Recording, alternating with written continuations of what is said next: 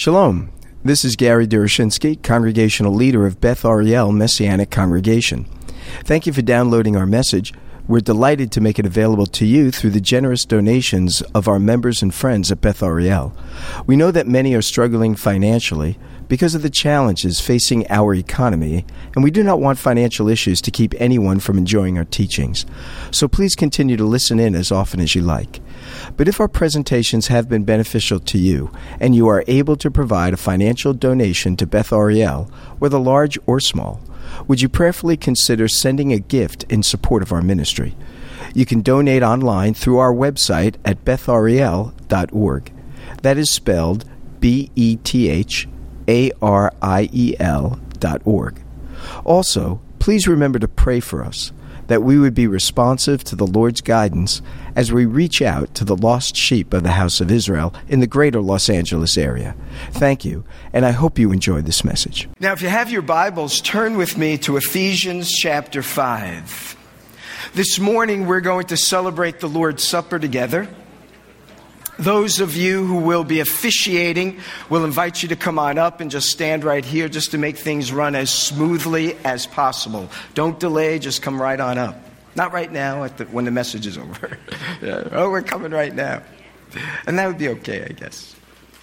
But as we look at God's Word this morning, I want us to do so in anticipation of this time of reflection on what the Lord has done for us, the price that He has paid by shedding His blood, giving of His life, and having His body broken in our behalf. So I want us to listen with worshipful hearts and minds. And I want us to listen with uh, an anticipation of what we're going to slide into, segue into, as we continue to worship and praise our God. Now, as we look at chapter 5, beginning of verse 15, Paul instructs us to be very careful then how you live, not as unwise, but as wise, making the most of every opportunity because the days are evil. Therefore, do not be foolish, but understand what the Lord's will is. Do not get drunk with wine, which leads to debauchery. Instead, be filled with the Spirit of God Speak to one another with psalms, hymns, spiritual songs. Sing and make music in your heart to the Lord, always giving thanks to God the Father for everything in the name of our Lord Yeshua the Messiah. Paul's concern is that we might live our lives wisely. So the big question is what does it mean to live wisely? The book of Proverbs is a book of wisdom. They're proverbs that the Lord had given to Solomon to expand our understanding of wisdom. Wisdom in the scripture, different than knowledge, knowledge is the accumulation of information. Wisdom is the taking of that information and having it unfolded in our lives, demonstrated by our actions and our attitudes. Wisdom is the living out of the truths of God's Word. It's imperative that we understand the truths of God's Word, as difficult as those truths may be, as abstract as they may appear. Because unless we have an understanding of the truths, then we will not know how to live wisely. Because wise living is bringing into fruition the understanding, the knowledge, the truths that are embodied in the Word of God. Wisdom is skill for living. That's what the word wisdom means. It means having a skill for life. And all of us who've come into this world need to acquire this skill. There are many skills that we all possess, many skills that we would desire to possess. But few of us, I think, step back and consider that there are skills for living life. And Paul is desirous that the believers at Ephesus would live their lives skillfully, wisely. And he reflects on three areas in which wisdom ought to be reflected in our life. So take a look at this with me. First of all, he tells us be careful then that you live your life wisely, skillfully, thoughtfully, methodically having considered the truths of God's Word. The first thing he tells us is the wise person will make use of his time in significant ways. Look what he says. Make the most of every opportunity. Make the most of your time. So, the first thing Paul wants us to be reminded of is that all of us come into this world with a certain amount of time that is allotted to us. Scripture thinks very seriously about time. The ancient religions did not. The ancient religions simply thought of moments in a cyclical fashion. They were nature worshippers. They worshiped gods of the sun, the moon, the stars, the wind. And as time marched on, there was no real sense of going anywhere. It was simply a cyclical uh, redoing or going over what had transpired before. There was never a sense in the ancient religions of a goal to which one must attain. But scripture and biblical revelation thinks very differently about time. We see this at the very beginning because when the world is created, it just doesn't appear, but it appears in a linear fashion. The first day, the second day, the third day, the fourth day. All of those elements are elements of time as time unfolds. And therefore, time is significant to God. He is eternal. One sense it means timeless, but in another sense it means all time. And He therefore shares some time with you and I. Some of us have more time than others but we all have some amount of time which with we are to be wise. Scripture tells us not only do we have time, but we also have space. These are the two major commodities that you and I come into this world with time and space. And all ministry and service must be thought of in terms of time and space. For example, you and I live in the 21st century. So, the kind of ministry and involvement and take, making the most of our time must take into consideration the day and age in which we live. We're not going to live like those who lived in the first century. We're not going to have the same goals like those who came into our nation here in the 18th century and established our nation. We are in the 21st century. That means time has somewhat changed. Culture has changed.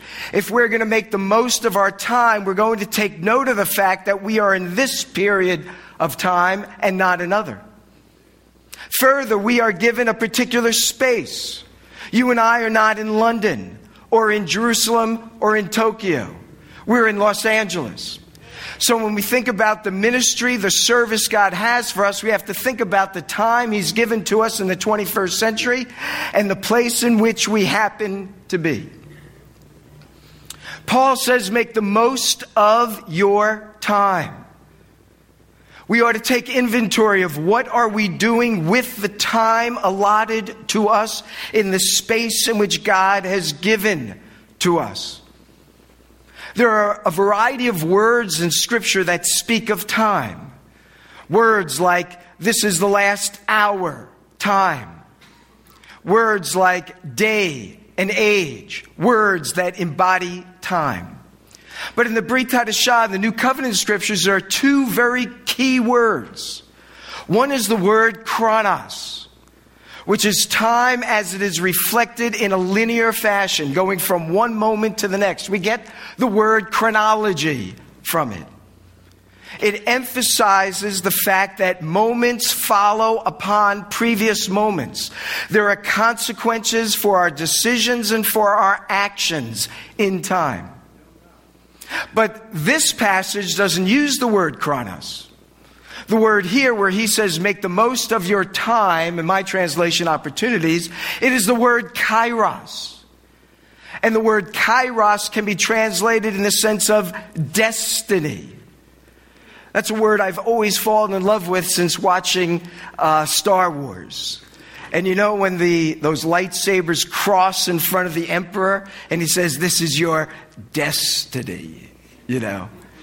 This is what is determined for you. Paul says, make the most of the opportune moments in your life because they do not just happen.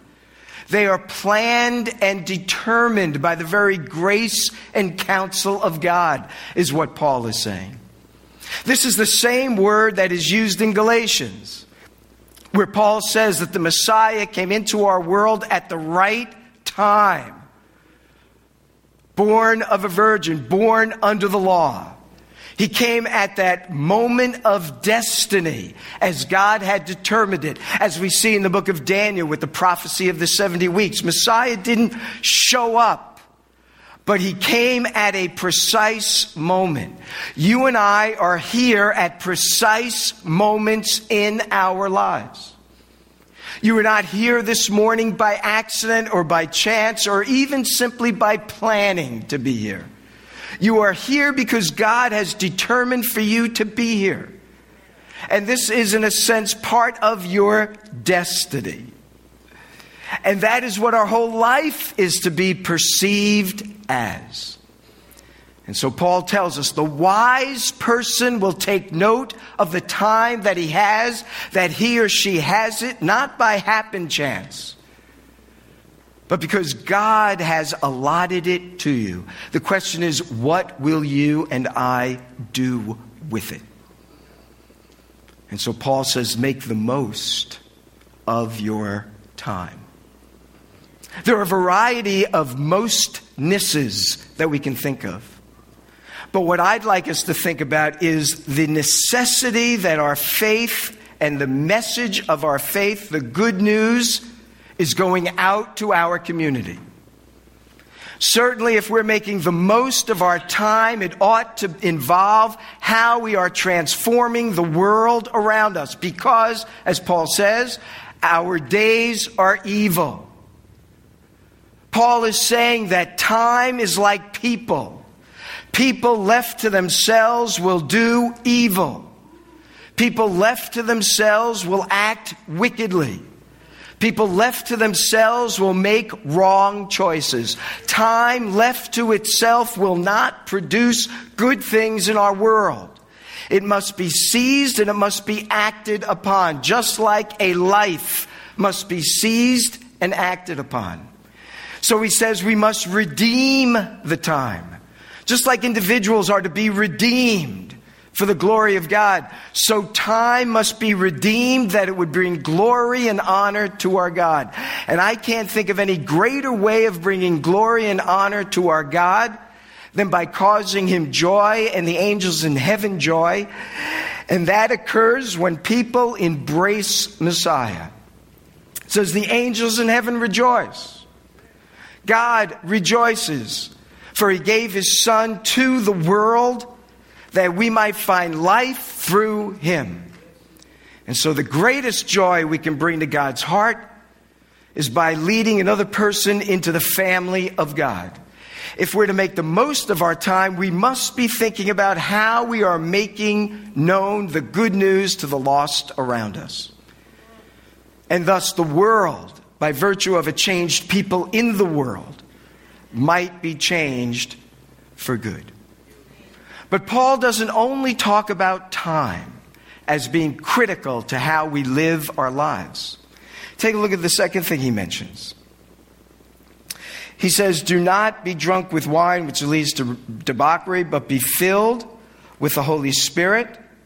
And he says, uh, Therefore, do not be foolish, but understand what the Lord's will is. That's the second thing Paul would tell us. A wise life takes note of the time that is allotted to them or to it. But secondly, a wise life will seek the will of God. Now, if Paul was th- thinking about the will of God as revealed in Scripture, I think Paul would have written this differently. Now, Paul may be overhearing what I'm saying, and he might be saying, No, I wouldn't have. But I suspect he would have said this a little differently. If he meant for us to understand by his words here, to be searching the scriptures, to understand the mind and will of God, I think he would have said something like, Make sure you are studying God's word. Make sure you are immersing yourself in God's Word. And certainly we should be doing that. But Paul's point here is a little different. Paul's point here is that we would know the will of God, that we would know what God is up to. It is Henry Blackaby that basically turned me on to the notion that God is already at work. We don't have to pray, Lord, would you be at work in our midst? He is already at work in our midst. That is a given. He is already at work in our world. That is a given. It is seen in the fact that He creates the world and He sustains the world. It is seen in the fact that He has made promises to individuals within the context of history, in the world, in time, and in space, such as to Abraham. It is seen in the fact that he sent his son into the world at a particular point in time and a particular place in space Bethlehem and the land of Israel. God is at work, and he is moving the world and the pieces of the world in the direction to which he wants it to go, which will culminate in the return of our Savior and in the Messiah coming and ruling and reigning. That is where history is headed. That is the goal that the Lord has for his world that he has made. Understanding the will of God means what does God have for me at this particular time and place? Not merely with what kind of character ought we to live and manifest. He's talked about that all throughout chapter 4 and the beginning part of chapter 5. He's told us how we should behave, what kind of character and attitude we should exhibit. But his concern now is not only with that, it is with the discerning of what God is up to in our world, or I should say, in our lives and in our congregation. What is he up to here? And Paul says, The wise among us will seek to discern the Lord's working in our midst. And the wise among us would not attempt to change what he is doing, but rather to move in the direction to which he is calling and which he is leading. We would seek to do his bidding, not our own. Though our own might be very wise, though our own might be very insightful, though our own might be what we consider extremely important, significant, and meaningful, not only for ourselves and for our congregation, but for the community around us. But all that must be subordinate to our understanding what the will of God is for us. So, how does one discern the will of God? And I only know of really one way in which the will of God can be discerned and that is through prayer and through the observation of what is going on. Not attempting to change, but rather attempting to join God in what it is He is up to. So, Paul says if we're going to develop skills for living, we must consider the time that is allotted to us and make the most of it, seeking to bring, be, being redemptive and bringing about reconciliation in one way or another. Secondly, he would tell us if we're going to be wise, we're going to seek what God's will is as it is unfolding to us before our very eyes and to be desirous to follow in his ways. And thus, Paul, speaking about the will of God, then tells us that we are to be ones who are filled with the Spirit. Because this notion of being controlled by the Spirit, filled with the Spirit of God, means that we are in tune with God. And we are in tune with what God is doing. And we would be willing, therefore, to join him in the work that he is undergoing and that he is manifesting already among us. What's really neat about this idea of the filling of the Spirit, and I spoke about this uh, last time, not last week, but the week before, is really two things. I just want to repeat one of them. And that is that the filling of the Spirit ought not to be confused with the baptizing or immersion of the Spirit. They're both used with different Greek tenses and verbs. They both denote two different things. Oftentimes, however, among us, we confuse these two works of the Holy Spirit.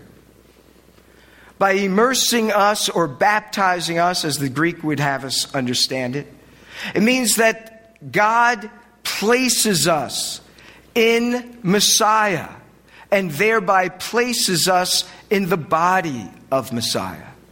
That's what it means to be immersed by the Spirit of God.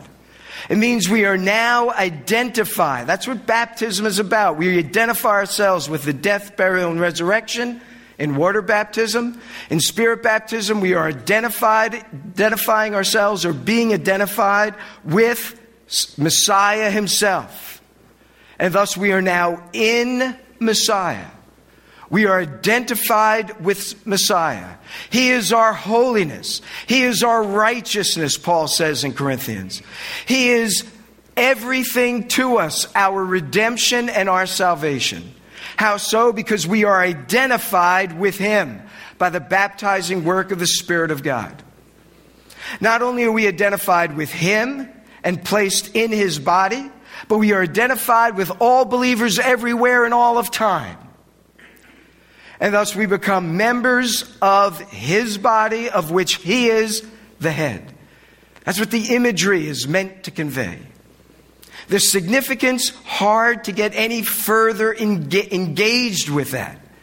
But it's a spiritual work, a real work that God is doing in our hearts and lives and minds. But here Paul is talking about something else. He's talking about being filled with the Spirit. It's an imperative, it's a command. Be filled. This is not an option, it's what God expects us to pursue. But it's also in the present tense, which means be always continually filled. Why? Because there are times when you will not be. Very different than the baptizing work. That is a once for all moment in time with eternal consequences. The Greek verb describes that. But in the filling of the Spirit, it's an imperative that is to be continually pursued day by day. Make the most of your time. It would involve seeking the filling of the Spirit of God. Now, the book of Acts, there are 10 places where the filling of the Spirit is denoted, is described. 10.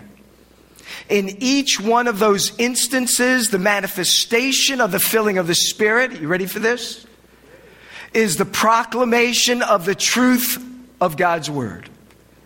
In every instance, they are empowered to present the good news of the death, burial, and resurrection of Messiah. You can see it in Acts chapter 2. Chapter 2, I think it's like verse 4 where Paul, uh, where Peter is filled with the Spirit of God, he stands to speak, and 3,000 come to faith. You can see it in chapter 4, verse 8, where Paul again, uh, Peter again is filled with the Spirit. He stands up and he proclaims the truth of God.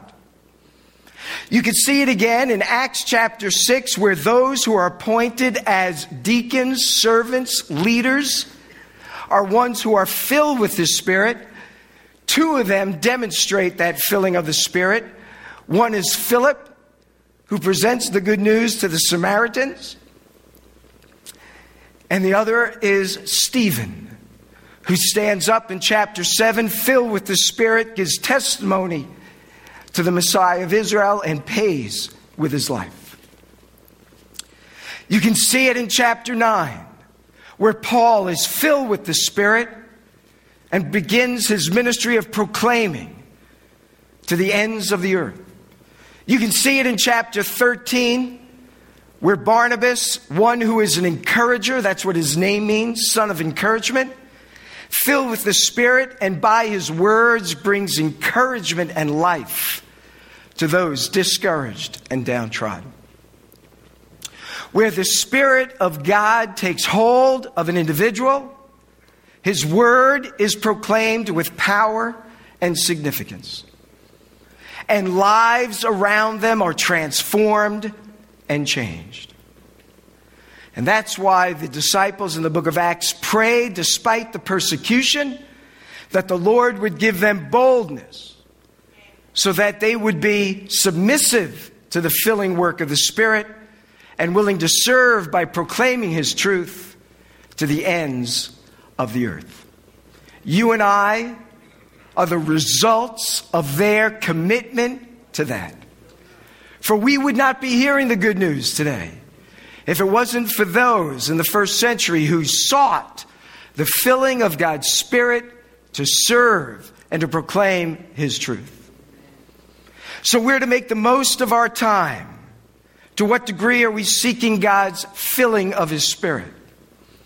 To what degree are we then sharing the truths of His Word with others? To what degree are we desirous of seeking the will of God and not merely our own? But there's a third thing that's very striking in this passage, where Paul says, understand what the Lord's will is, but then get this in verse 19. Speak to one another with psalms, hymns, spiritual songs. Sing and make music in your heart to the Lord. Always giving thanks to God the Father for everything in the name of our Lord Yeshua, the Messiah. Where the filling of the Spirit is present, this third thing emerges as well. This third thing, I really don't know what to call it. But I see three things Paul is focused on. You can call these three things what you will. I just can't think of something. But the first thing is worship. Because Paul says in verse 19, speak to another with psalms, hymns, spiritual songs. It's a very strange thing here because he says, speak to one another. It seems to be like in fellowship with one another, a small group.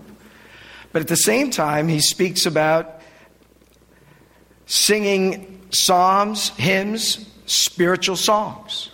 Music is involved. When I look at that phrase, that sentence, I think what the filling of the Spirit is meant to produce among the things that I've shared is worshipfulness, where we are singing to the glory of God. Now, I know for some people it's too loud in here when the music is played. I got it, I understand that. But you know, that's really not important. I mean, it's not important to drive people out. The important thing is that we're worshiping God. We're in the 21st century. We're not going to be worshiping God like they did in the 18th century. I would dare say, not like even they worshiped Him in 1950 in the 20th century. We're in the 21st century. And if you listen to the radio in the 21st century, which is not a big habit of mine, but I've been trying to find the radio stations around here. Was a lot easier in New York and New Jersey. I thought in LA we'd be able to get these, these stations, you know. Finally found what I like is uh, Cal State's radio station. And that's what I listen to. That's what 20 year olds listen to, I suppose, although I'm not anywhere near 20 any longer. But the music there is very different than what I'd be used to.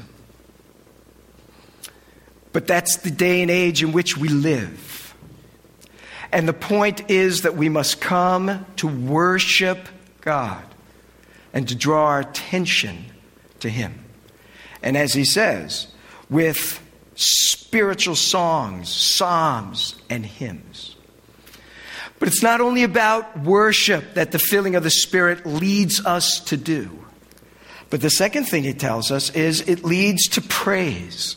Look what he says Sing and make music in your heart to the Lord. I think what he's talking about is simply being praising to the Lord. That we just want to praise you, Lord. I don't even know what words to say. I just want to praise you for being our God, being our King, for saving me. And when I think back on my life, I can't believe that he would even consider himself with this speck of dust in the universe. And yet, he was. So, what do you do about that? All you can do is say, Lord, I praise you for that. I don't know what to say about that. The gift is too great. I was sharing with some others reading in my devotion. Remember that moment in the day of King David when he's standing outside his camp. And King David, you know, even though he's the pinnacle of the kingly, uh, the kings of Israel, his reign was a miserable reign. Three times he was anointed as king before it took, and he could be king of Israel. He spent more time on the run from Saul than he did on the throne, reigning over the nation.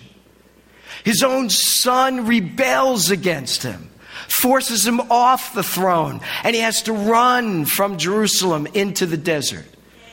His reign was a miserable reign. There are high points, but the high points you and I think about are before he reigns. David and Goliath. He's a kid. He's not on the throne yet. The anointing of Samuel. But that's before he actually engages in the work as being a king. But there's this moment in his life where they're surrounded by the Philistines. And David is deeply depressed over what he's experiencing. And he stands out, he looks over the camp, and he starts to reflect if only I could have a drink of water from the well that is on the north side of the city gate of Bethlehem. When was the last time he was in Bethlehem? when he was a kid, when he was a shepherd boy. He's thinking back at how peaceful his life was then and how much in turmoil it is now. And oh, how I wish I did not have to deal with the struggles that are surrounding me by virtue of the Philistines and others. And so he says, if only life was like it was and I could drink of that well once again two of his mighty men overhear him. And they look at each other and they kind of, let's go. And they break through the enemy lines. They head to Bethlehem. They dip into the well and they take out the water and they bring it back through the enemy lines and they present it to David. I get chills just thinking about that.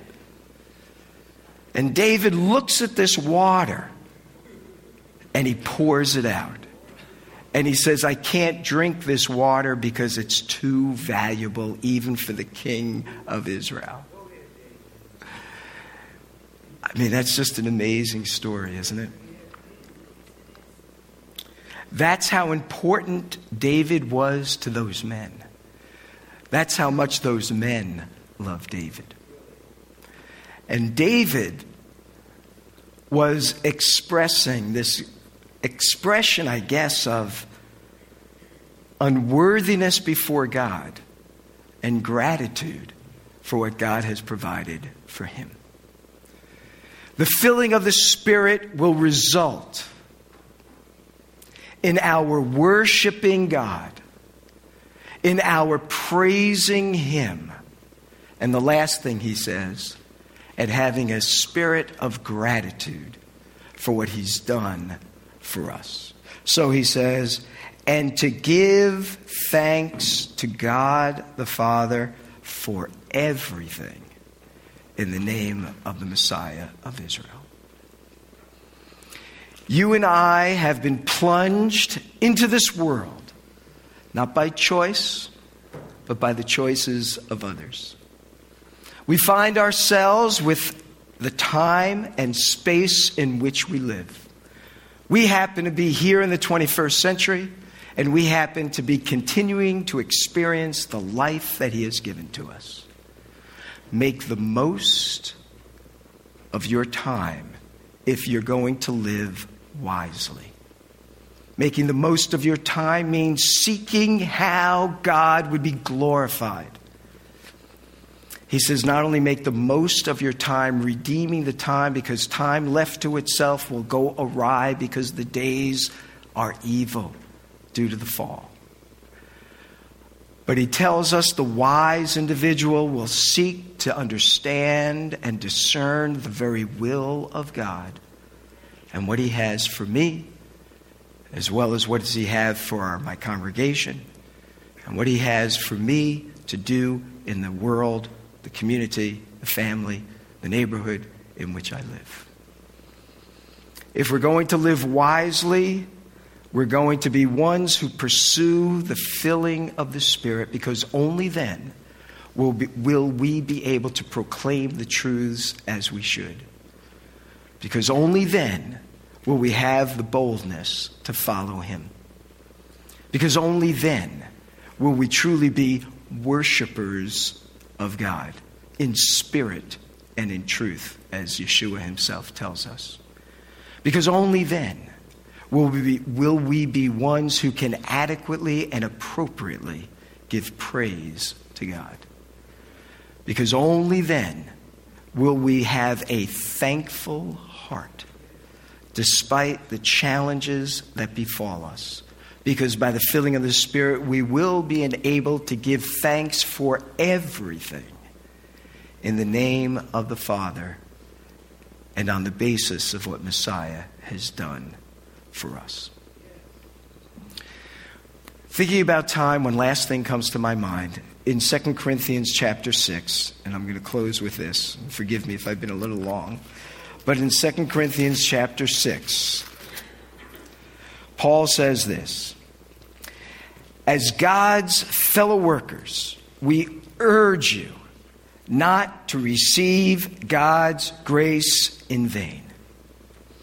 That is one of the scariest verses in all of Scripture to me. Do not receive the grace of God in vain. How do you avoid doing that? He tells us. In the time of my favor, he's quoting from Isaiah, what is that, uh, 49 or so. In the time of my favor, I heard you and in the day of salvation I helped you. You could look at that passage, it's really quite remarkable because it speaks about God's empowering the Messiah to bring redemption to the people of Israel, and he will do that at the end of time. But look how Paul applies that to his readers and to us today. Therefore, Paul says, I tell you, now is the time of God's favor now is the day of salvation.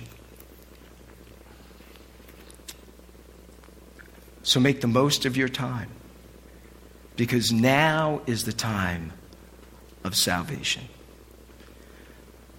Be worshiping God because now is the time of salvation. Be praising and thanking Him. Now is the time of salvation. Be serving Him because now is the time of salvation. There will be a time when there will no longer be time to do it for you and I in this life and ultimately at the end of God's plans and purposes. Now is the day of salvation. Now is the time for you to live your life skillfully and wisely. Let's pray. Father, as we think of these truths and as we prepare ourselves to receive these elements that represent the broken body of our Messiah, his shed blood that provides cleansing for our souls. Lord, I pray that we would take these words to heart for our Lord illustrates for us the making the, the making the most of our time.